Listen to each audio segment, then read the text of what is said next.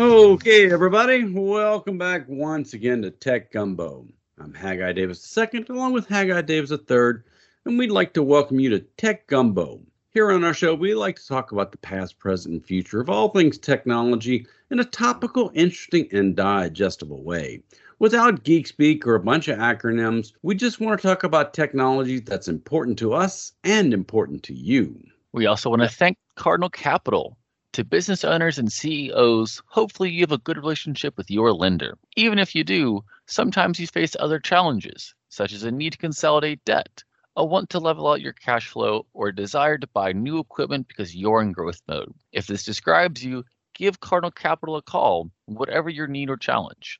They have over 4,000 lenders where they source commercial capital for business clients. Chris, Gary, and Rob at Cardinal Capital have a passion for business and they want you to succeed. When you meet with Cardinal Capital, they get to know you and your business so they can present your needs to a lending institution that will best fit your unique situation. In short, they go after money for your business.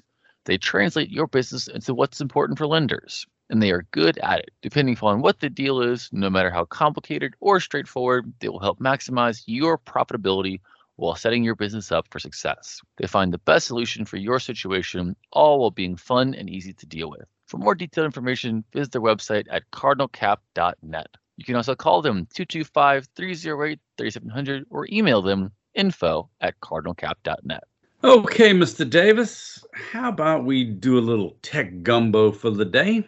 Sounds fantastic. Start off with the news and updates of the week. And one of the stories that we wanted to revisit here was Google Glass.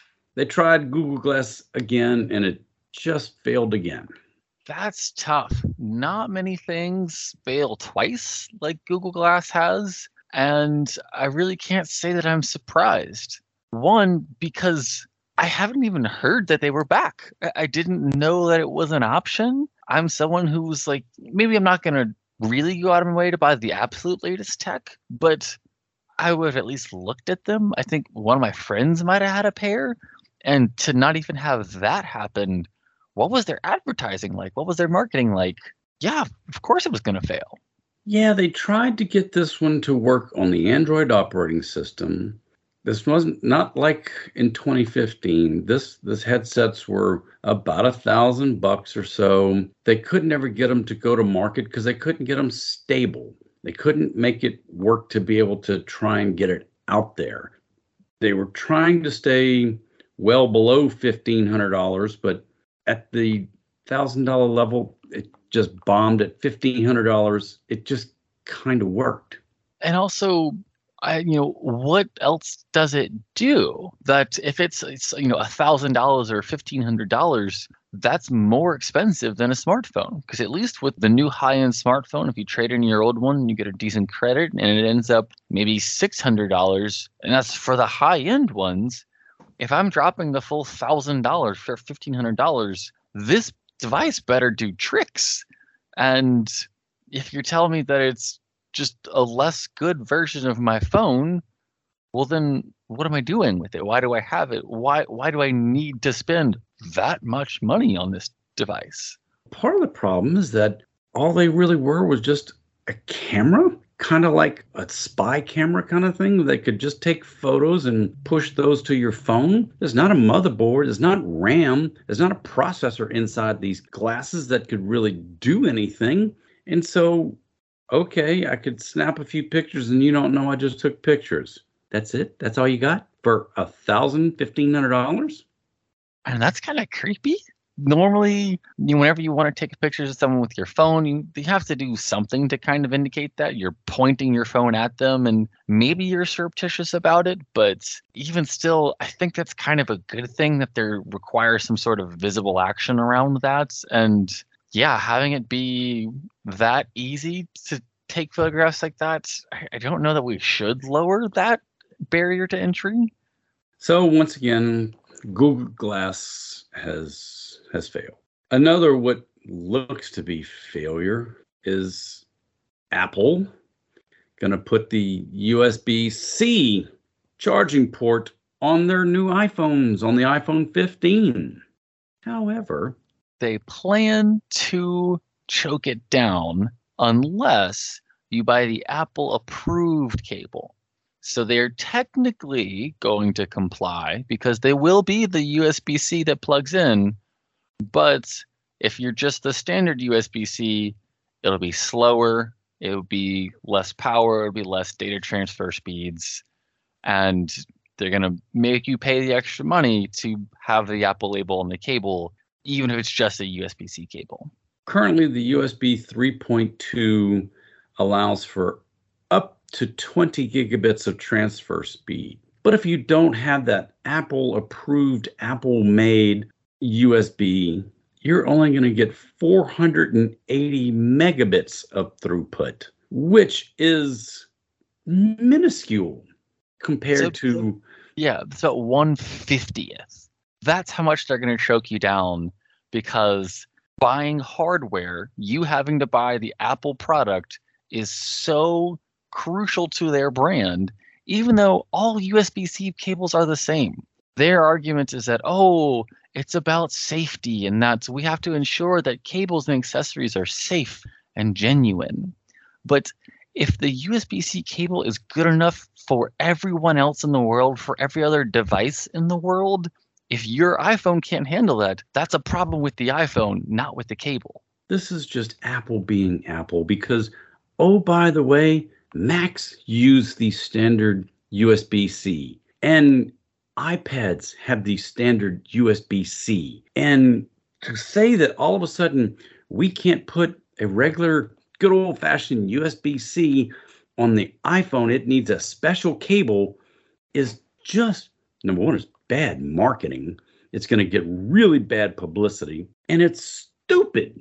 Oh yeah, you you are just going to infuriate your customers. Not to mention, it's entirely possible that the EU, the people who imposed this regulation in the first place, say that Apple is wrong here and that it still violates the EU's laws and that they have to find them or that Apple has to make the change anyway because they actually care about consumer protections over there.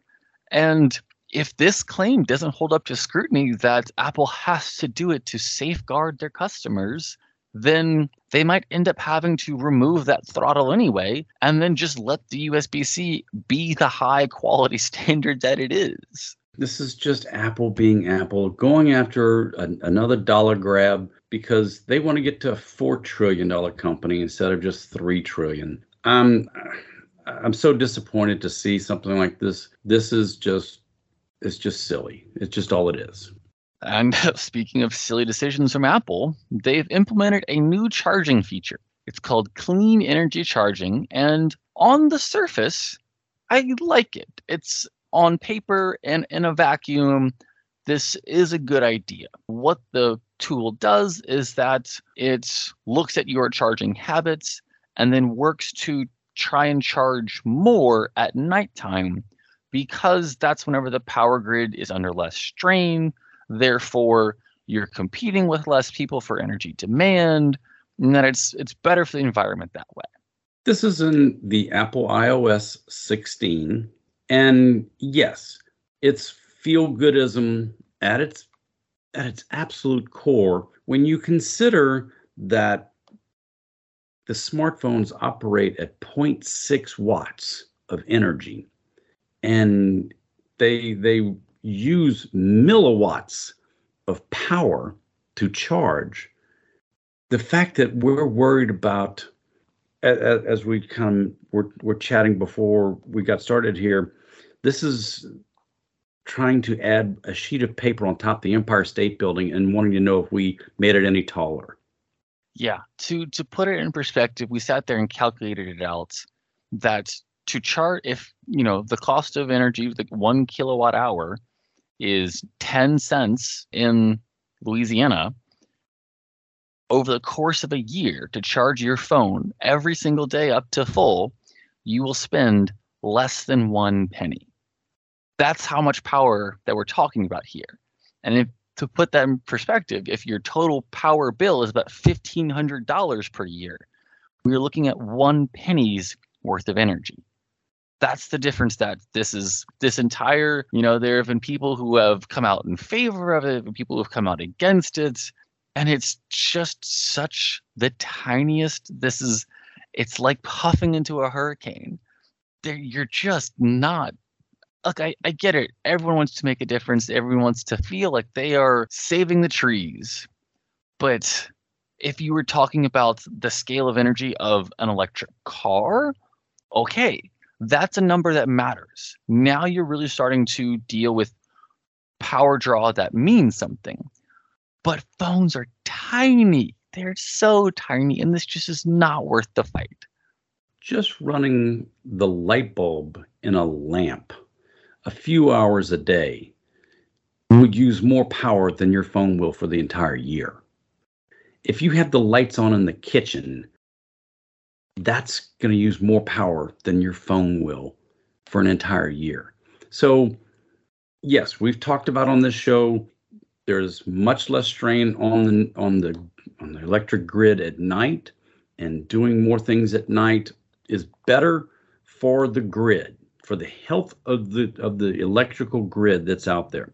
But charging your phone during the middle of the day is not putting any kind of strain on anything other than the cable that the power is going through. Yeah, they're they're just there are fights that are more worth it. There are fights that are worth the energy, and this is just not one of them. Moving along, there was another story. This comes from the Federal Trade Commission. They're letting people know it's you can get scammed because we've talked about the voice cloning capabilities that are out there.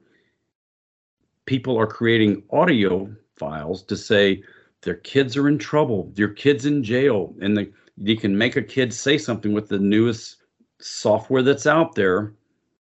And there was one couple they lost over fifteen thousand dollars because of this scam. Yeah, this is all you would need to do if the person, uh, for example, has their social media that's publicly accessible, if they have videos of themselves talking posted on their social media, then a, a, bad actor could go download all those videos, pull out the audio file, upload them into this AI voice cloning software, and then you don't need that much. You only need maybe a couple minutes worth of, of voice audio input and boom they can recreate your you know that voice to a decent level to where if you play it over the phone someone who doesn't know any better doesn't know that this software even exists or this is possible could easily be scammed by this.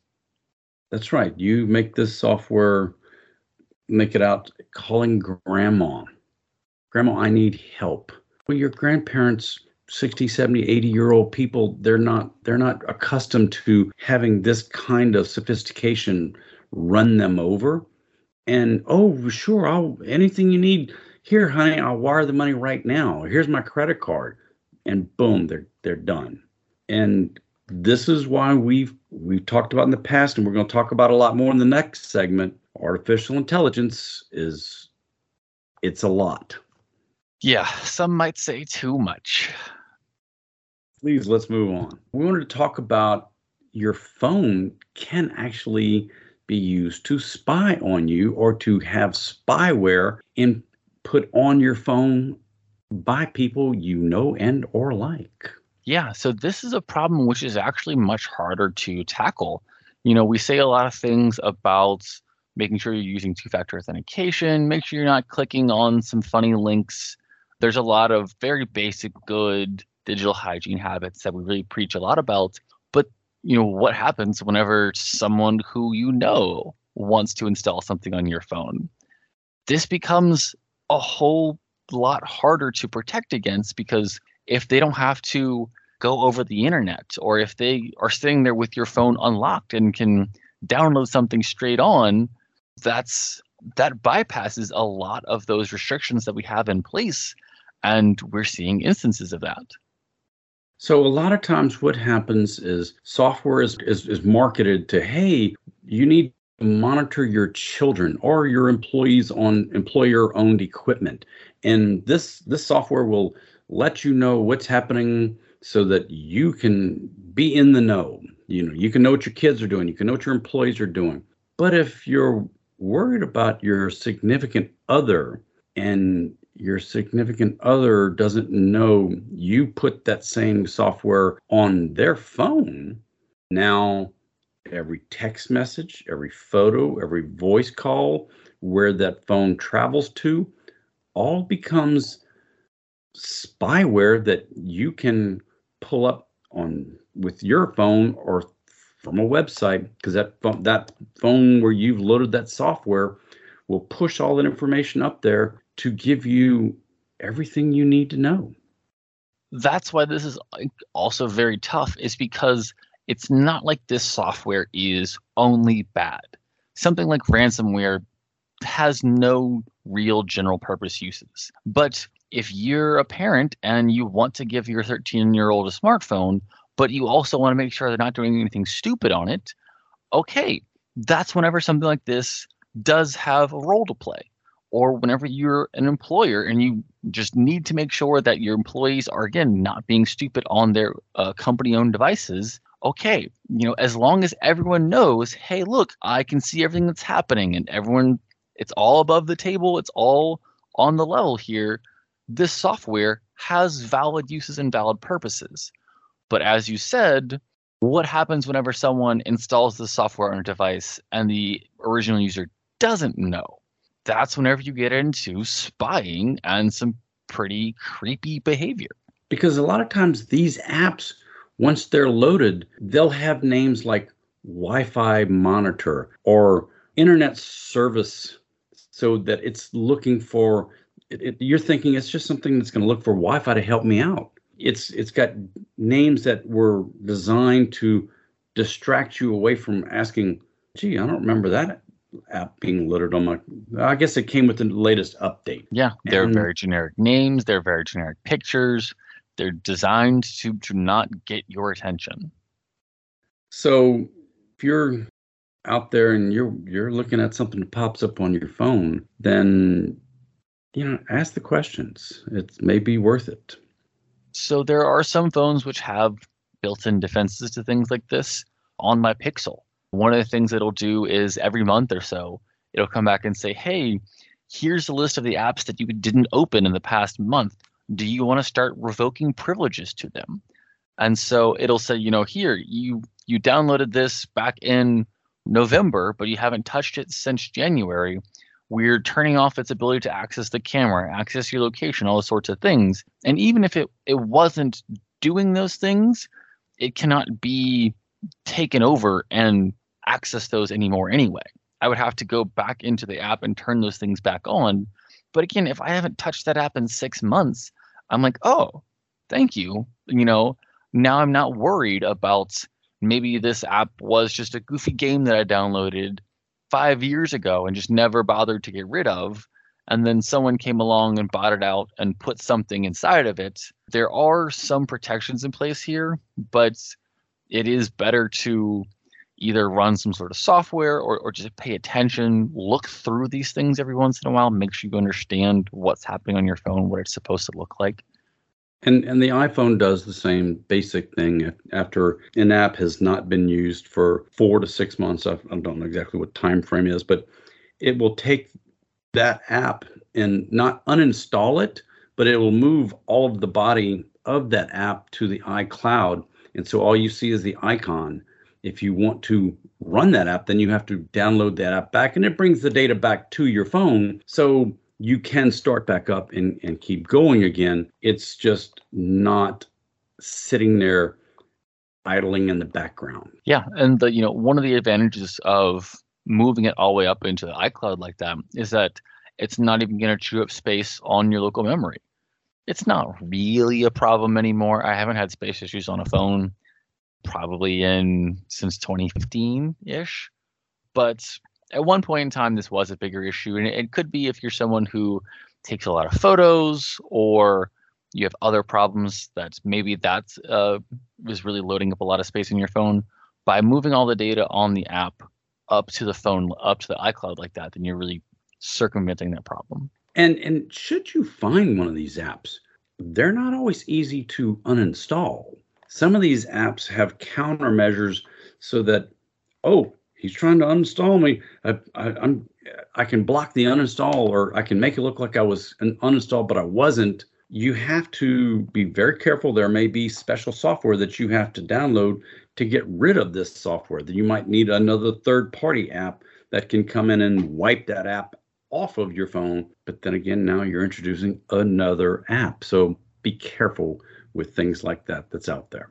We want to thank General Informatics for sponsoring our show. General Informatics is an information technology firm with a mission to make our clients even more successful through the best use of technology. Based in Baton Rouge, Louisiana, General Informatics is a premier IT managed service provider delivering exceptional managed IT solutions to a diverse base of customers across the southeastern United States. From the beginning, we have maintained our commitment to meeting the growing needs of our clients through continuous innovation. With over 20 years of experience and a team of 180 plus employees, including technicians, engineers, program designers, GI has evolved to become the leading IT partner of business schools and government agencies. Our managed services teams can run your digital infrastructure or support your team on an on demand basis, letting you focus on your business strengths. This has become a proven formula so proven that 98% of our clients continue to do business with us year after year. Whether you need IT services, new technology, or have a question, visit us on the web at geninf.com. If you enjoyed our show today, we are here on Talk 1073 FM every Saturday at 4 p.m. and the show reruns Sundays also at 4 p.m. If you missed any part of the show or you'd like to hear this or previous episodes, check out our podcast, available on almost every podcast platform, including iTunes, Spotify, Podbean, Google Podcasts, Amazon Music, Audible, and more. When you're there, be sure to subscribe so you get notified every time we post a new episode. If you like our show or you have any suggestions, let us know on our website at www.techgumbo.net. Thank you for listening to Tech Gumbo.